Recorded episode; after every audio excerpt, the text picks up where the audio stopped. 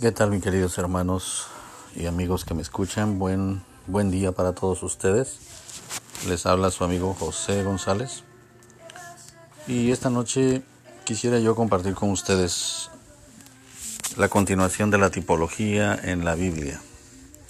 He dispuesto a hacer unas cinco series más o menos para demostrar y para enseñarles a muchos hermanos que están iniciando leyendo sus escrituras la importancia de saber la tipología y las sombras que representan en muchos pasajes y contextos del Antiguo Testamento que se cumplen en el Nuevo Testamento.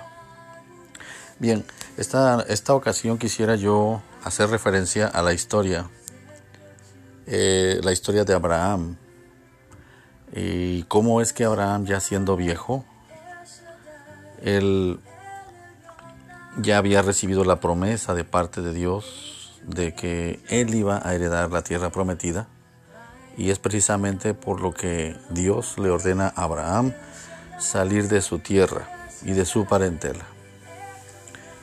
Eh, años posteriores vemos que Dios se le manifiesta de una manera eh, personal y Dios le promete nuevamente que él iba a heredar esa tierra prometida, pero también le hace la promesa de un hijo. Y este hijo, pues sabemos todos que por la historia se llamó Isaac. Bien, eh, más adelante, años posteriores, ya vemos que Isaac ya es un adulto y Abraham comisiona al más viejo de sus siervos, que se llamaba Eleazar, y pues le da la comisión de buscar una esposa para Isaac su hijo. Pero la particularidad de esta encomienda consistía en que Eleazar tenía que regresar a la tierra de Mesopotamia, de donde Abraham había salido y donde estaba allí toda la descendencia y parentela de Abraham.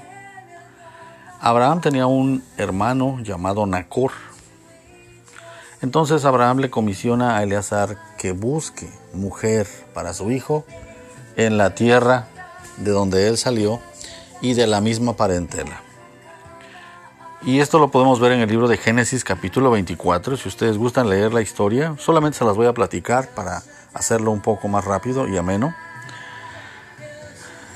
Eh, consecuentemente vemos a, este hombre eh, llamado Eleazar que sale con todo su séquito, con camellos criados. Era una comitiva eh, con regalos y, con todas las cosas para entregárselas a los descendientes de, de Nacor, en este caso la familia de la novia. podemos ver más adelante que Eleazar estando junto a un pozo, él le pide a Dios ayuda y, le dice precisamente que le dé la señal, que le muestre quién iba a ser aquella doncella que iba a ser la esposa de su, de su amo Isaac. Entonces, eh, Eleazar le propone, le propone un plan a Dios y le dice, mira, la mujer, por favor, que venga con su cántaro de agua y le debe de comer, le debe beber a mis camellos y me debe de beber a mí y, que saque agua de este pozo donde yo estoy. Esa será la señal. Y dice que en el momento en que este hombre estaba haciendo su oración, dice que no había cerrado la boca exactamente cuando apareció la mujer. O sea, Dios ya estaba contestando esa oración. Increíble. Pues ya con el desarrollo de la historia podemos ver que Eleazar le platica el testimonio a Rebeca y Rebeca lo entiende como una mujer sumisa. Eh, ella va y le da la noticia a su, a su padre, a sus parientes, a su madre, a su, a su hermano.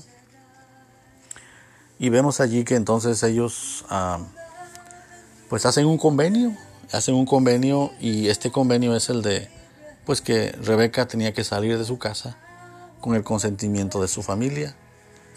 Y ahora pues vemos a Eleazar entregándole todos los regalos que estaban dispuestos para su familia de Rebeca y asimismo para la misma Rebeca, eh, dando señal de que ella era la, la elegida por, pues en este caso por Dios, para llegar a ser la esposa de Isaac. Bien, la historia nos relata también que cuando llega Rebeca a encontrarse con Isaac, inmediatamente la actitud que asume Rebeca es de sumisión. Y al ver a Isaac de lejos preguntó, ¿quién es aquel que está allá, aquel varón que está allá parado? Inmediatamente le dice Eleazar, el siervo, ese es Isaac, mi señor. Y dice la escritura que se cubre el rostro en señal de respeto y de sumisión. Así es como se manejaba la cultura en aquel tiempo.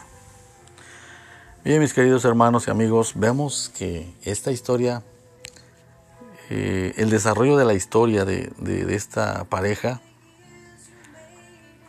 vemos allí una tipología. Es muy obvia la tipología. Eh, Rebeca representa a la iglesia. Isaac representa a Jesús, Cristo. Y Eleazar es el Espíritu Santo que es comisionado para ir a buscar a esa iglesia, a esa novia, de en medio de toda la parentela de cristianos, de grupos religiosos, para sacarla de allí y hacerla una novia o la esposa de, Cristo en este caso. Esa es la, tipología que tenemos eh, Abraham representando al Padre, simbólicamente, comisiona al Espíritu Santo para que se encargue de buscar a esos cristianos, a esos creyentes eh, firmes, fieles, que buscan al Señor y que siguen al Cordero a donde quiera que Él va. Más adelante, mis queridos amigos y hermanos, vemos en el libro de, de Ruth, cómo la tipología se vuelve a manifestar con esta mujer, esta mujer que había sido viuda en un momento dado, la suegra le dice que se regrese a su tierra. Sin embargo, Ruth hace una declaración histórica y le dice, ya no me insistas más en que regrese yo a mi tierra, porque yo no te dejaré. Le dijo así, a donde quiera que tú vayas, yo iré. A donde quiera que tú vivas, yo viviré. Tu pueblo será mi pueblo y tu Dios será mi Dios. Estas son las palabras de Ruth, la cual era una mujer extranjera eh, proveniente de los moabitas.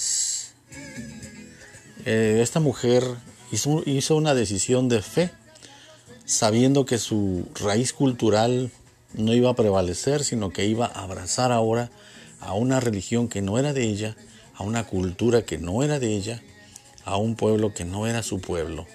Sin embargo, ella hizo esa declaración de fe, eh, históricamente hablando, como si la iglesia gentil ahora, vamos a decir la tipología, es de la iglesia gentil que dice que pueblo que no era pueblo será llamado. En la profecía dice de esa manera.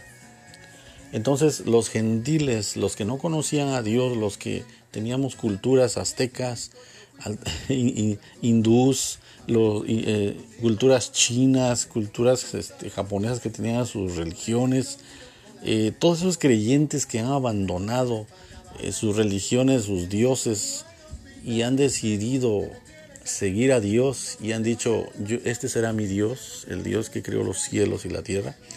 Esos son los creyentes a los cuales el Espíritu Santo ahora ha encontrado, ha buscado y los ha sacado de allí para conformarlos y presentarlos como una novia para Cristo. Bien, mis hermanos, espero que este pequeño clip informativo, esta pequeña enseñanza los haya inspirado de alguna manera.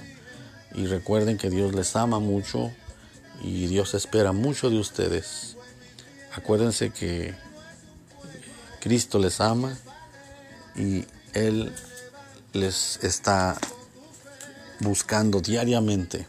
Él no se cansa, Él siempre nos está hablando por medio de su palabra, por medio de su espíritu y por otros medios que Él tiene para comunicarse con nosotros.